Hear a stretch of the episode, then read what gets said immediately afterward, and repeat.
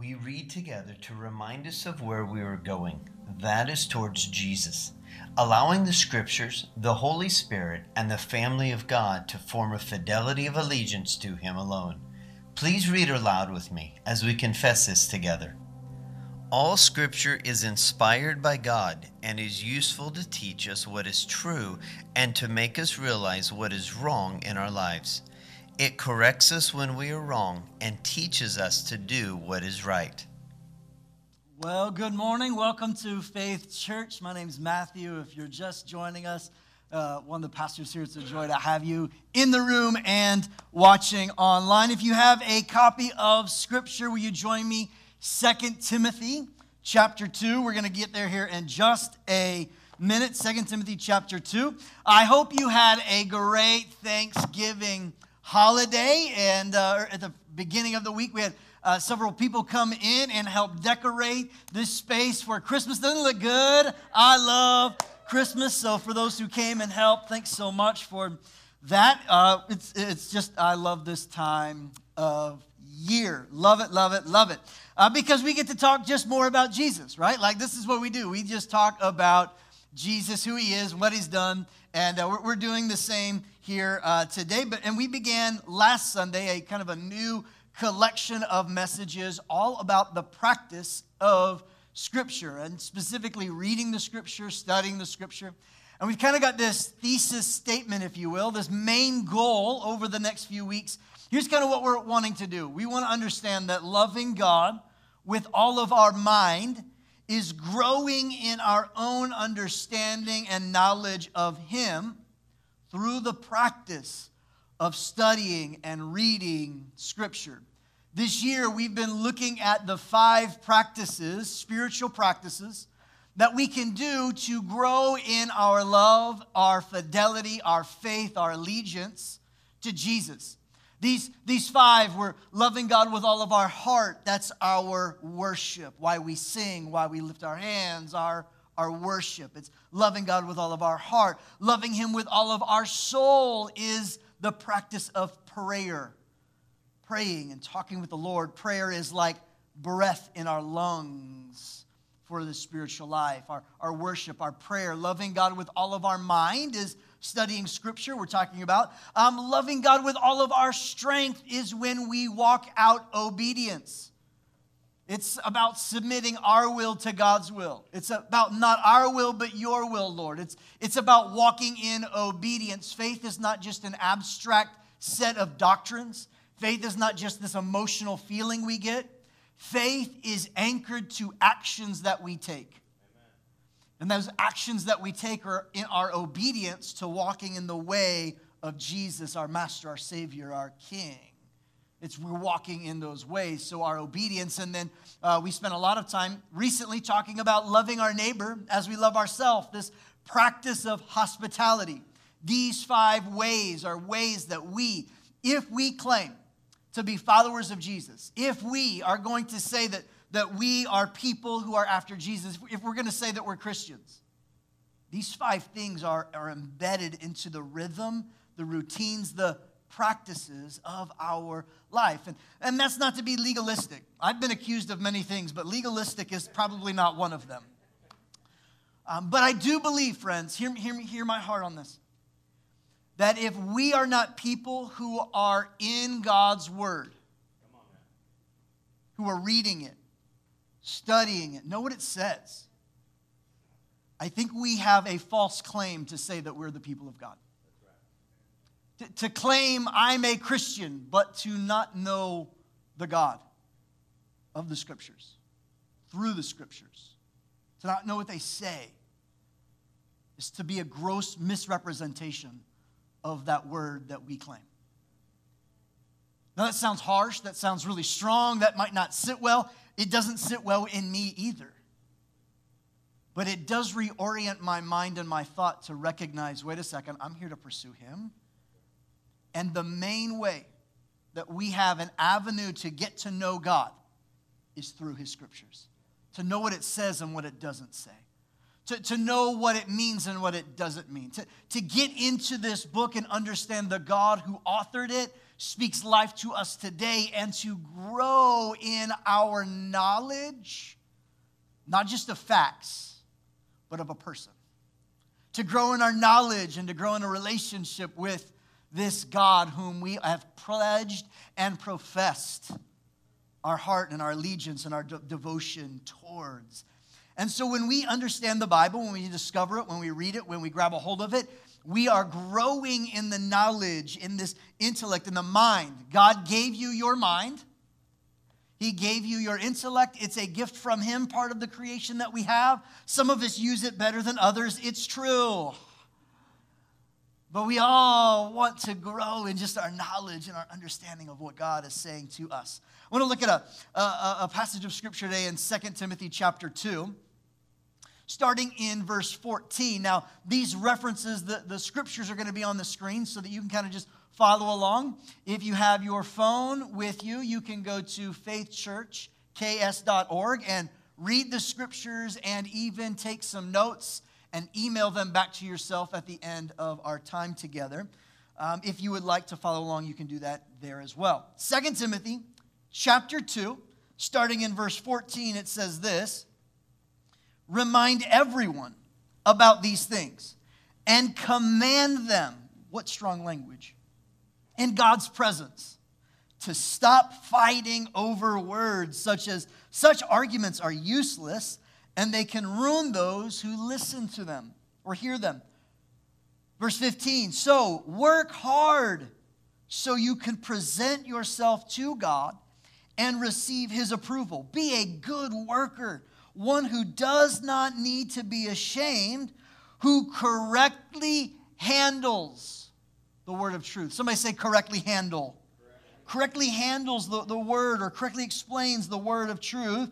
Avoid worthless, foolish talk that only leads to more godless behavior. Now, skip to uh, another part of this same letter, 2 Timothy 3, starting in verse 14. He continues this thought and he says, Remain faithful to what?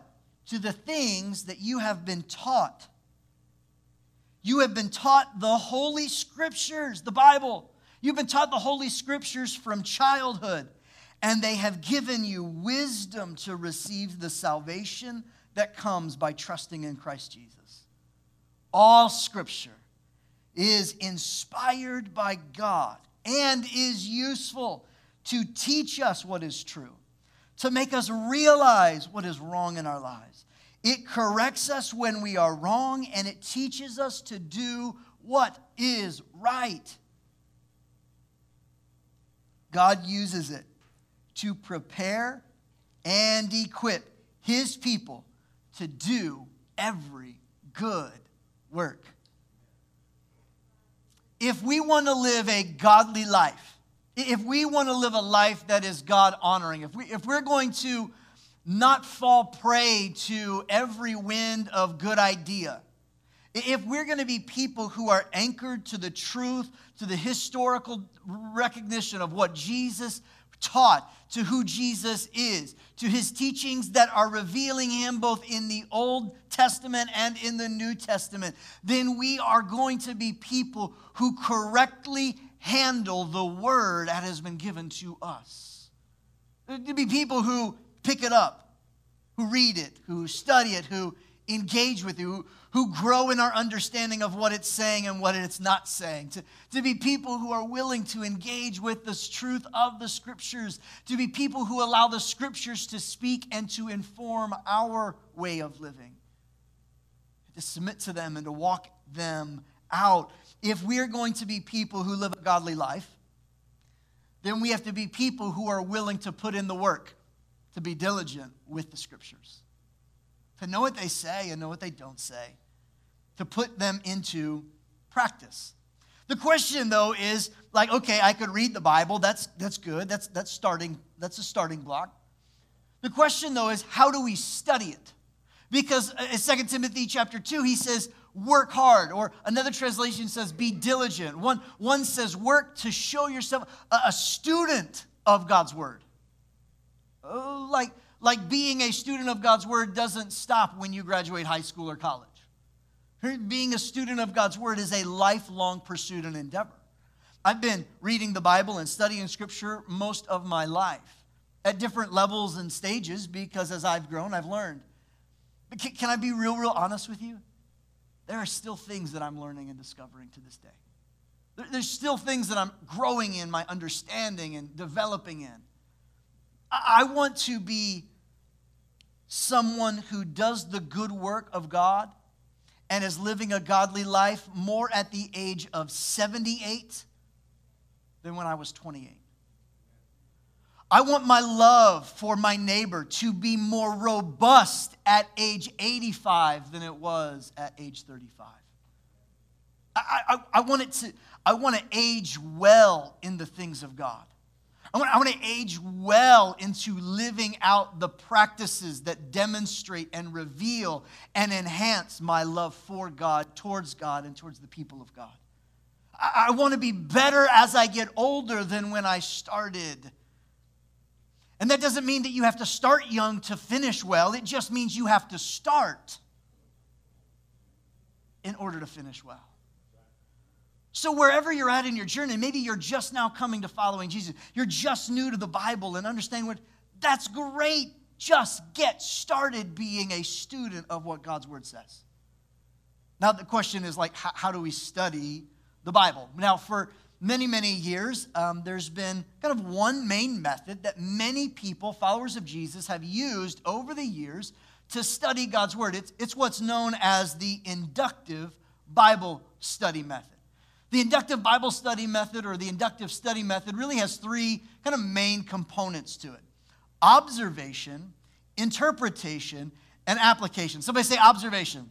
observation. Say interpretation and application, right? Like these are kind of the three things. Now, next Sunday, I'm going to show you and teach you uh, kind of a method or a, a segment by segment way that I personally employ this into my routine and my daily time as I read God's word. We're going to show you, I'm going to show you how I do it. It's going to be real practical, but also very helpful for you as you are learning and growing in this same way. It's not that my way is perfect or great or better than anybody, it's just my way. So I can only teach you what I know and what I do, and so that's what I'm going to do next Sunday. So make sure you are here and, and be able to participate in that. But it really does kind of culminate around these three things this observation, interpretation, application. Now, last week I told you on the Central Hub, on the sermon note card, um, that I have given you a list of resources week in and week out to help you kind of gain your own understanding, to know some resources to go in, some things to apply, some books to read, other things that have helped me in my journey of learning some of these things about the Bible. And, and there is a link this week that I put in there towards what is known as the precept upon precept inductive study method. It's just a organization, a ministry that has put together some helpful resources, uh, helping people all over study the Bible using this in- in- inductive method. Now, this PDF, it's easy to read, kind of breaks each of these three down bit by bit, step by step, explains them, teaches you some, some helpful things, give you some guide rails so you don't like get way off wacky into some wrong teaching and thinking, right? Like, it's a great resource for you just this week to kind of familiarize yourself with. And and read it. And for those of you that like color coded, organized, your OCD, like you want to make sure like every highlight is like perfectly straight in the Bible, like all, they give you some great ways to mark up your Bible. And I do believe that in your Bible, you ought to mark it up right in the margins, highlight some stuff. I think that's an important thing for us to do.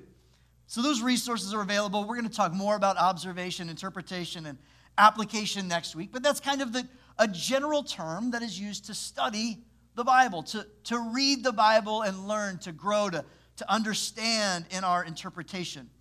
What I want to do in our time remaining today is give you seven kind of tips, seven thoughts to help you interact, to read, to have some confidence in what you're reading. I'm going to share with you some tools, some resources, some things that are available to you to help you read the Bible, study the Bible, and understand the Bible. Does that sound good? Seven things. We're going to go through them fairly quickly. Number one is this when we read the Bible, we need to understand that God is relational. He's relational. He's not just giving abstract instructions. The whole of the Bible is, is, is the story of God revealing himself to the people. It, it's a story, it's an understanding of, of what it is, of who it is. One of the things that the writers of the Bible understood about their life and assumed were true of the audience that they were writing to, their audience, was that they understood that God, that, that they valued in their own world, in their own society, they valued relationship over ownership. Like there was a higher priority on relationship than ownership. In other words, it wasn't that you own such and such or that you worked and you did this activity or this job. No, no, no. It was that you were the son of so and so, that you belong to this tribe, to this people, that there are relationships at play in who you are, and that, that it makes sense in that same way. In other words, you are who you are related to, not you are what you do. It's a relational context, which leads you to, to another thing that I think is really important to understand about the original writers of the Bible, those who penned it and were writing to a specific audience in, in ancient times. They understood that it was tribal thinking or communal thinking more than individualistic thinking.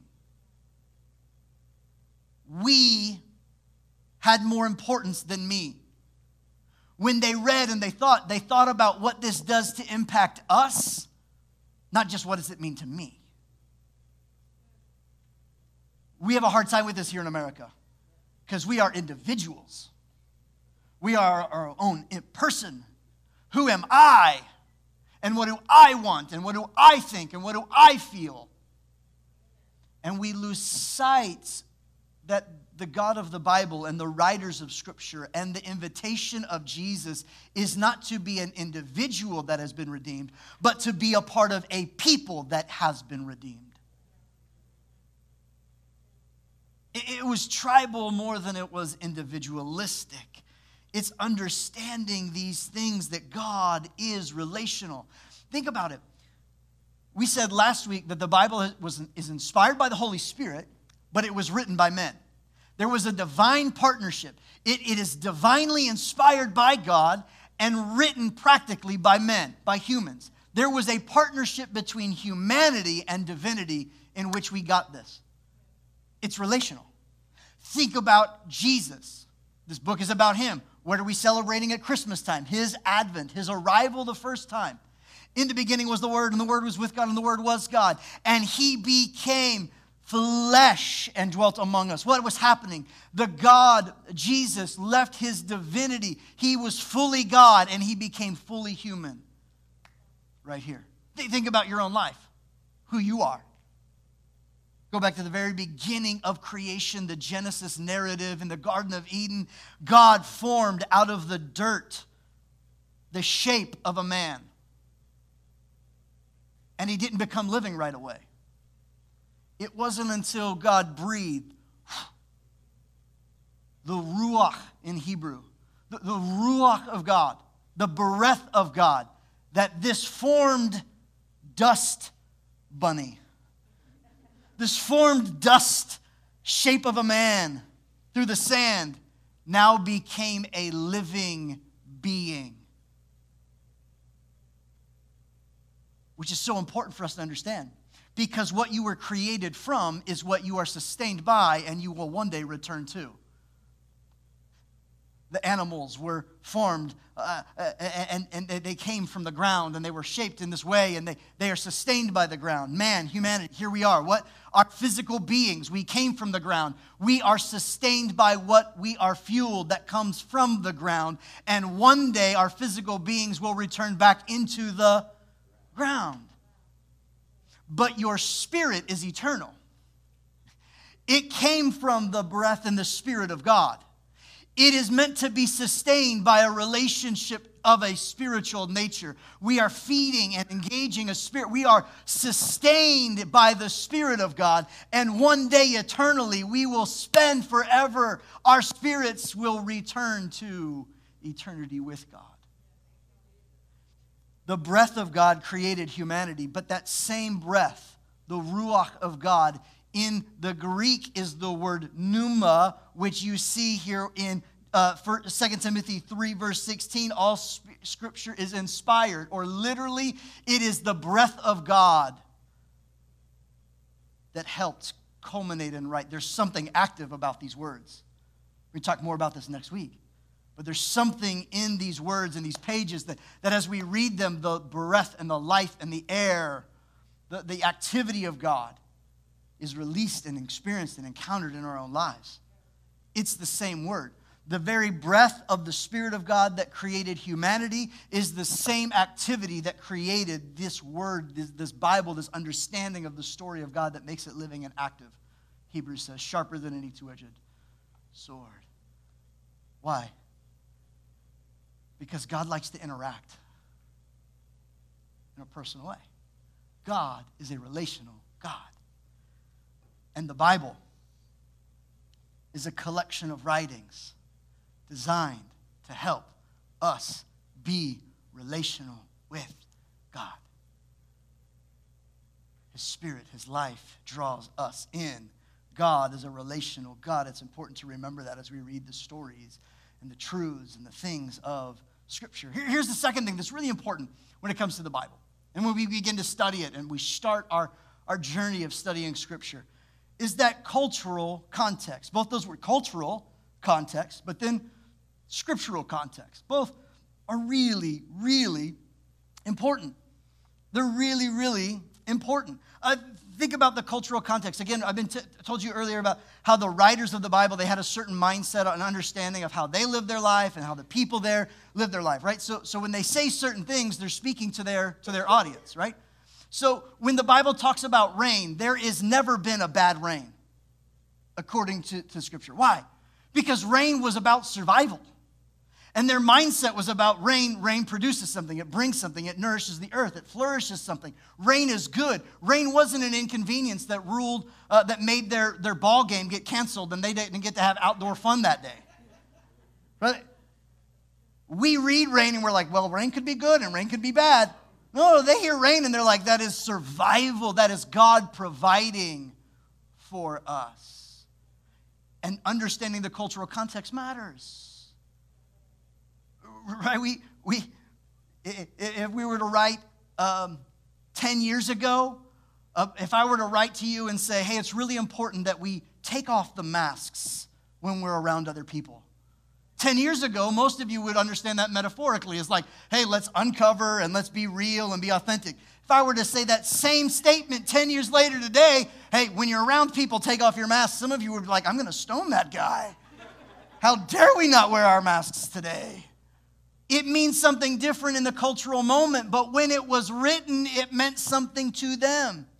When we're reading the Bible, it's important to realize it can't mean something to us today that it didn't mean to them. When we're understanding the principles and the purposes of what is written, there's a cultural context that's really, really important. Now, there are some tools available to you to help you understand and discover these things. I want you to write uh, these, in fact, these websites are listed in our resource section online that I mentioned earlier. But if you're just kind of jotting notes on the side, write down this website, blueletterbible.com. Blueletterbible.com free website with free study tools.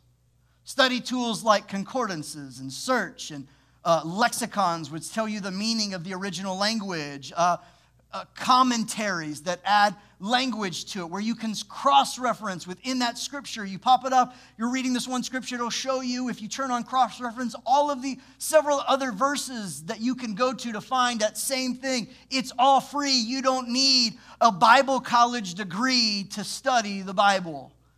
There are resources available to you to use those. Some of your Bibles, your printed Bibles, have some of these same things already in them. Let, let me show you a picture of um, this is one of my study Bibles. Can we bring that picture up on the screen? Do we have that, guys? Thank you so much. This is a picture of uh, one of my, my study Bibles. Uh, you can see that I write all over it. I highlight words, I trace words so they are bold and stand out. You got to be careful not to have too much caffeine when you do that because, like, you can like trace the wrong thing if your hand gets too jittery. Uh, but you could uh, you write in. I make notes into the margins that relate and link to something. This is Second uh, Timothy, uh, I believe, two, starting in verse fourteen. We read this passage earlier, but this, these are some of my notes that I've written through the years on just those pages of what we've what we read earlier. I want to point out a couple things as best I can. You see how the scripture is kind of broken up into two sections, and in the middle is a margin there in the middle? In that margin of most Bibles, this is where they will list what's known as a cross reference. Cross reference is like a breadcrumb of topical scriptures. Uh, you can see in verse, let me see if I can see it here. Uh, it's really hard. I'm sitting here looking. You're not even going to see it either. It doesn't matter. Like uh, verse 14, there's at the end, it's a, a word about words, right? And it's got a little letter like Q. If I go to the center cross reference, I see chapter 2, verse 16 or verse 14, and I see that letter Q. There's a scripture reference right there. That if I go look up that scripture, it's going to refer back to that same theme or word in that passage of scripture as listed in this passage of Scripture. It's called a cross reference. I'm referencing a cross, another part of the Bible. Why is that important? Well, it's like a fun little trail of discovering new topics and ideas. That's one thing that's kind of fun about it. But here's why it's important because we always use Scripture to interpret Scripture. You always find it, it says it here. Well, where else does it talk about this in the Bible? There's something called a concordance. We don't use these very often, but a concordance is something that um, where it lists based on keyword or a word every reference that word is mentioned. So if I use the word lamb and I wanted to find a verse that talks about lambs, I could go to a concordance, look up the word lamb. It's in alphabetical order. I see the word lamb, and then it's going to show me all of the scripture references as it relates to the word lamb. Now, people are really smart. They've used their brain and technology we don't really use concordances anymore. We call it search. It's a search bar. So if you have your Bible app or Bible.com, and you type this, you click on the search bar and you type in the word lamb, L A M B, hit enter, you're going to get all of the scriptures populated right there magically on the screen for you to understand all of the different verses that reference lamb. You could do that with salvation and forgiveness and Jesus and any word that you're trying to study and gain an understanding that maybe you see here. I was reading this earlier, and in 2 Timothy 2, it says, studied to be a person who doesn't need to be ashamed. It caught, that word ashamed caught my attention this morning. I'm going to go back later this week and I'm going to search out other places in Scripture where the word ashamed represents because I want to see what God has to say about the shame that we often carry. I'm going to study that out later this week. How am I going to do that? I'm going to go to Bible.com, click search, and click ashamed. You mean you don't have all of those memorized, Pastor? Oh man, I wish I did. But I don't. So I use these tools and resources to help me engage with the scripture. And you can use those same free tools available to you to search and find and discover and understand more about what God's word is saying and to make sure you're understanding the cultural context. The context. Don't just read one verse, read all of the verses before and after it. Get a hold of the context of it. Here in, um, in my Bible, you can see that it says dealing with false teachers. That's a subject heading. It's kind of broken up. And so the next few verses have to do with that. So if you just were reading verse 14, well, you could read verse 14, but it might help you to read even after that to understand what the context of that verse was being said so that we understand what is being said in that context of the scripture. These are just really practical ways for you when you read your Bible and you begin to practice studying scripture on your own, that you understand what these are, what it helps you to do, and how you can begin to understand and encounter God in the scriptures. Here, here's tip number three memorize. Memorize it. Memorize some Bible. You know, this whole year we've had one theme verse Mark 12, 29 through 31. We, we've kind of used this verse Hero Israel, the Lord our God, the Lord is one.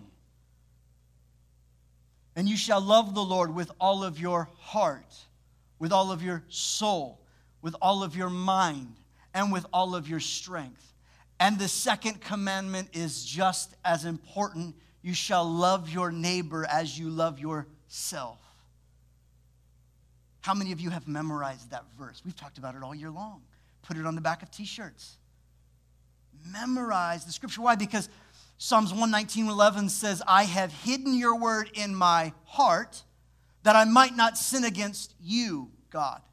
I hide it in my heart. You know why we don't just memorize it and keep it in our brains? Because if we memorize it and keep it in our brains, it becomes knowledge. And oftentimes, knowledge becomes arrogance in our own life. And we get puffed up because of our knowledge. But when I take God's word and I put it in my heart, now it's in my life system. It's in my heart. It's, it's embedded. And so I begin to live it out. I apply it. I don't just know it, I live it. And when it's hidden in my heart, it's tucked away. So that when the time comes and temptation comes, or I'm wanting to live in a certain way that maybe doesn't honor God, there is something in the Rolodex of my heart that God can remind me this verse, this word, this thing. And it will be like, oh, yeah, the Bible says X, Y, and Z. And I'm able to now move forward. How did Jesus overcome the temptation of the devil? He said, It is, there were things that Jesus had memorized as a child that he had hidden in his heart. And when temptation showed up to live a life that wasn't the way that God would want him to live, he had the Word of God to help him walk out the will of God because he had memorized it. They'd memorized it. In fact, um, in early Jewish culture, the, the boys, when they were in school, would memorize the first five books of the Hebrew Bible Genesis through Deuteronomy. They would memorize it. It is part of how they learned, how they embedded it into their lives, how they studied the story of their God, understood what he had to say. When they wanted to communicate, before the scripture was ever written down, when they wanted to communicate the truth about who this God is that they were following, you know what they did? Told stories about it. Hey, remember in Genesis, this creation happened. Remember when the flood came in Noah, the promise that God made. Hey, remember this, remember that. And when God wanted to communicate a new covenant with them, he told them a story over a meal known as the Passover meal. And they celebrate that Passover meal all the time because it tells the story of how God delivered them out of slavery in Egypt and led them into a new relationship covenant as the people of God. And they tell the story again and again over the meal because they've memorized it. They know it and they tell it. Memorize it. It will help you in your study and understanding Scripture. Here's number four know the literary genre that you're reading. Now, I, I told you last week there were seven types of literature or genres of literature in the Bible. Seven different kinds. There's biography, there's poetic, there's laments, there are uh, prescriptive, there are prophetic, there, there are different types of literature in the Bible. And it's important that when you are reading these, that you understand the literature that you're reading so it helps you understand is this giving me instruction or is it just explaining something? Is somebody telling a song that was written or are they trying to give us some doctrine and some truths that we really need to hold on to? We, we, it helps to know the, the, literate, the literary style that you're reading. It's important when you're studying to, to, to, to take note of those things. N- number five, original language. Again, I said it last week. The Bible that we hold in our hands was not originally written in English. Three primary languages Hebrew, Greek, and Aramaic. I don't speak fluent Greek, Hebrew, nor Aramaic. I, I do good enough to speak English most days.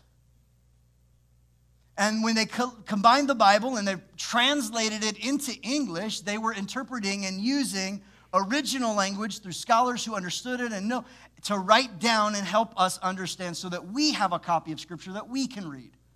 Well, it helps sometimes when you come across a passage when you're reading it to be able to go back and look at what originally in the original language they really were trying to say to better understand how we are to embrace it and interact with whatever truth it's communicating. Well, Pastor, how do we do that? Well, there's two resources you can use at blueletterbible.org. They're available there as well for free. Something called a lexicon. There are Hebrew lexicons and Greek lexicons.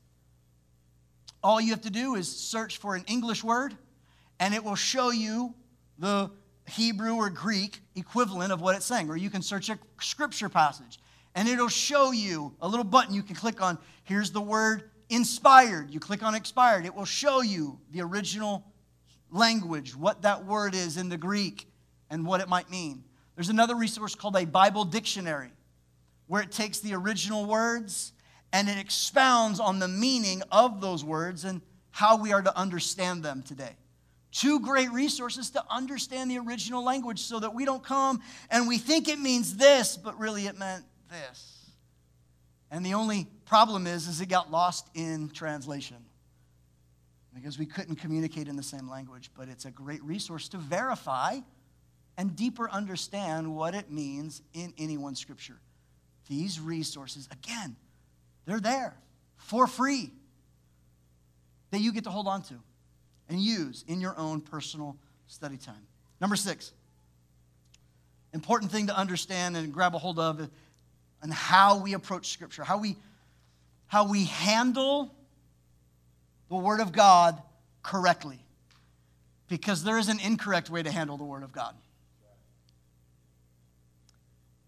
Here's, here's tip, tip number six Scripture is not a weapon against people. It's not. This is not meant to be a billy club to beat people, to manipulate people, to control people, to dominate people. This scripture is not to be used as a weapon to win arguments against someone you don't like or agree with. If I wanted to take scripture and make it apply in any one argument, I know enough of the Bible, I could win almost every argument and have a scripture to back me up. But that's not actually how scripture is meant to be used. What, what did Paul warn Timothy in Timothy chapter 2? He says, Study to show yourself approved, someone who doesn't need to be ashamed, and avoid these arguments that are pointless. The goal of studying Scripture isn't to win arguments, but to better understand the story that we're in, in the story of God, so that we can live out and do good works so that we can live a life that honors God. So the Second Timothy chapter 3 says that we can use scripture, find it inspired, and it can correct our incorrect behavior. It can instruct us on a better way to live our lives. It can show us where we're walking rightly and where we're not walking rightly. It can instruct our lives. It can equip us. It can help resource you to live a life that honors God. Have you ever felt overwhelmed at the thought of living a life that honors God? I know I have.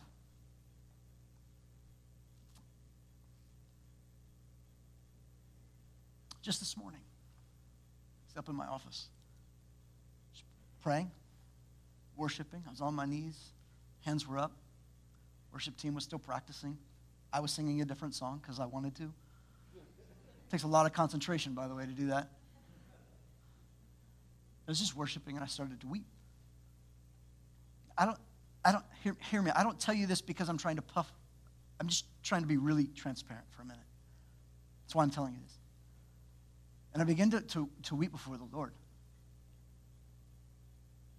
Because the weight of communicating God's word is often heavy. There are some strict warnings in this book about people like me. that if we lead one astray, it's better that we have a mill tied around our neck and thrown into the sea. That we are going to be judged, people who communicate God's word, that we are going to be judged more strictly. The stakes are high. And I was up there just praying before the Lord, feeling completely inadequate.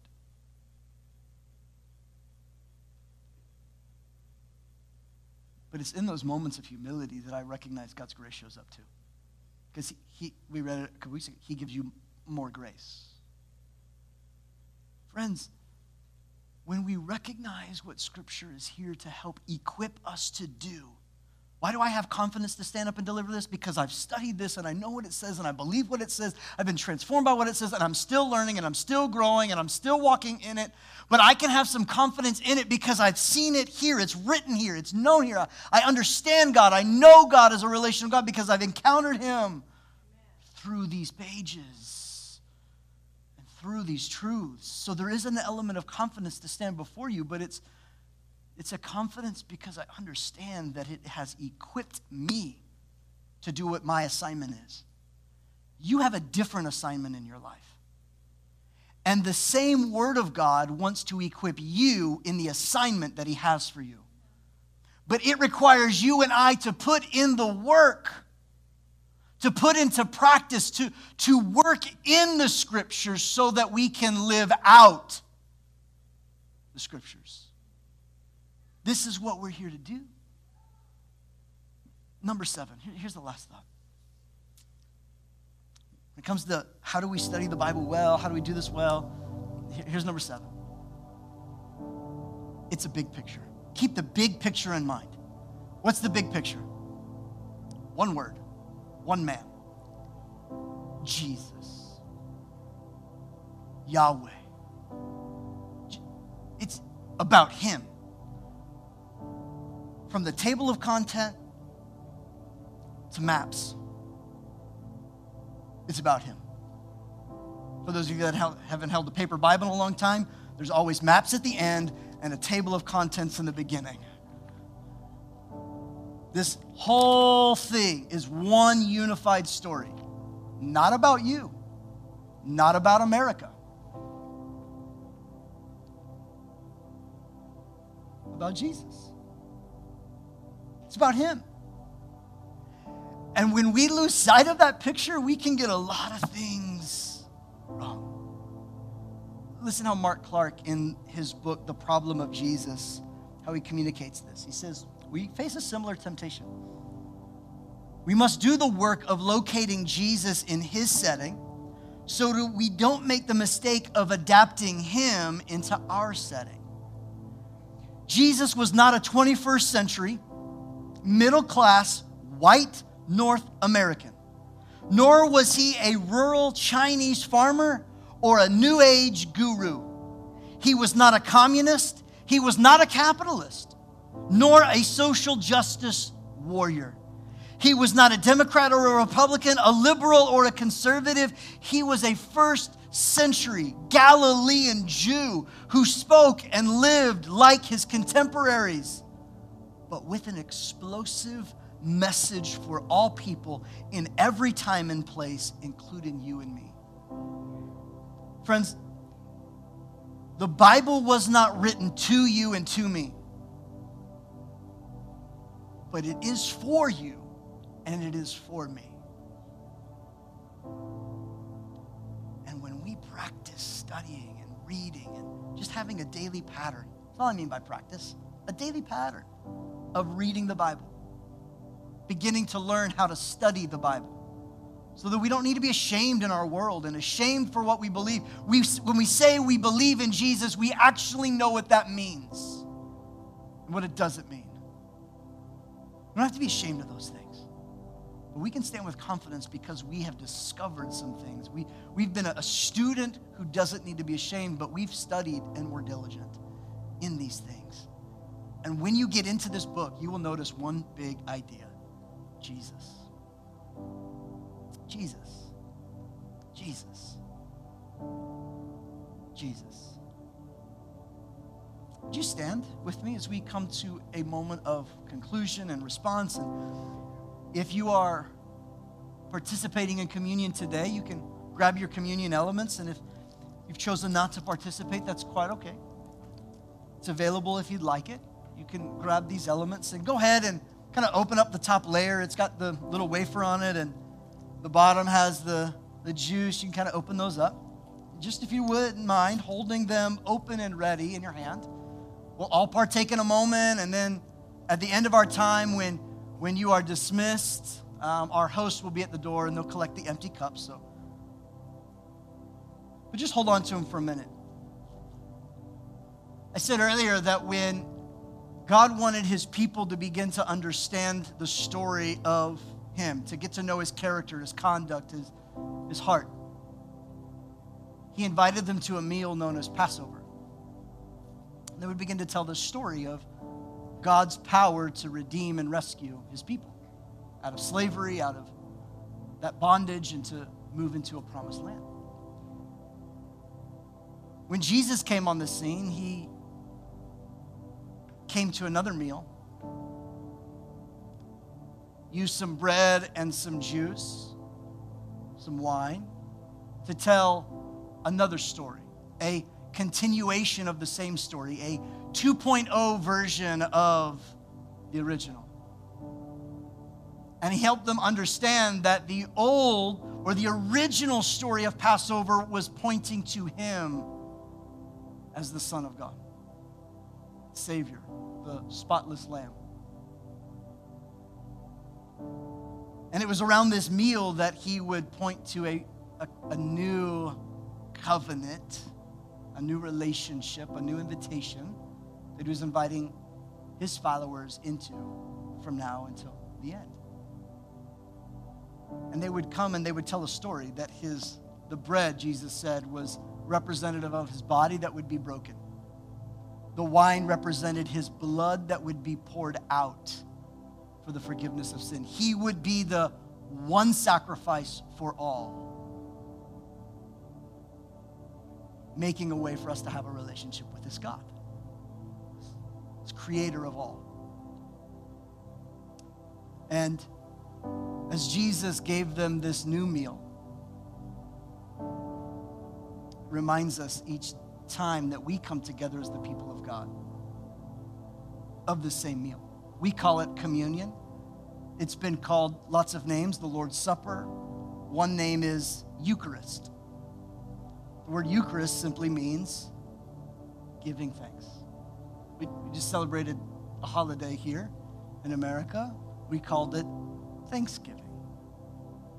Every Sunday, we come and end our time at the table to partake of the Eucharist, to give thanks to Jesus for what he's done for us and what he invites us into. Would you bow your heads, close your eyes for just a minute? would you just, in this moment, just whisper the words aloud, Thank you, Jesus. Would you do that? Let's do it. Thank you, Jesus. Again, thank you, Jesus. We come to give you thanks for your body that was broken so ours could be made whole, for your blood that was poured out to forgive us of our sins and our transgressions. It's not by works that we've done, but by works that Christ has done, that we can by faith receive of this new covenant work, this invitation to come to you directly. And we're grateful for it. And it's our worship and commitment to be your people today. When you're ready, go ahead and take the wafer, which is the bread. And when you're ready, the juice right after.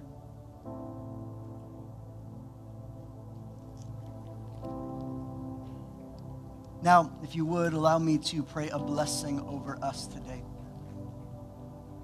Father, we thank you that you're here with us today. Lord, we want to discover Jesus. We want to discover you. We want to learn more about you and be good students of those things. And Lord, one way that we can do that is just simply to open and begin to read the scriptures. Lord, as we do that this week, would you help us have ears to hear, eyes to see? May our hearts be ready to study and grow in our knowledge. Lord, I pray a blessing today over your people. Would you bless us and keep us? Would you make your face shine on us and be gracious to us? Would you lift your countenance towards us and give us your peace, your shalom? And everywhere we go this week, may we realize and remember that we are radically loved by you, our Father in heaven. We pray these things in the name of the Father, the Son, and the Holy Spirit.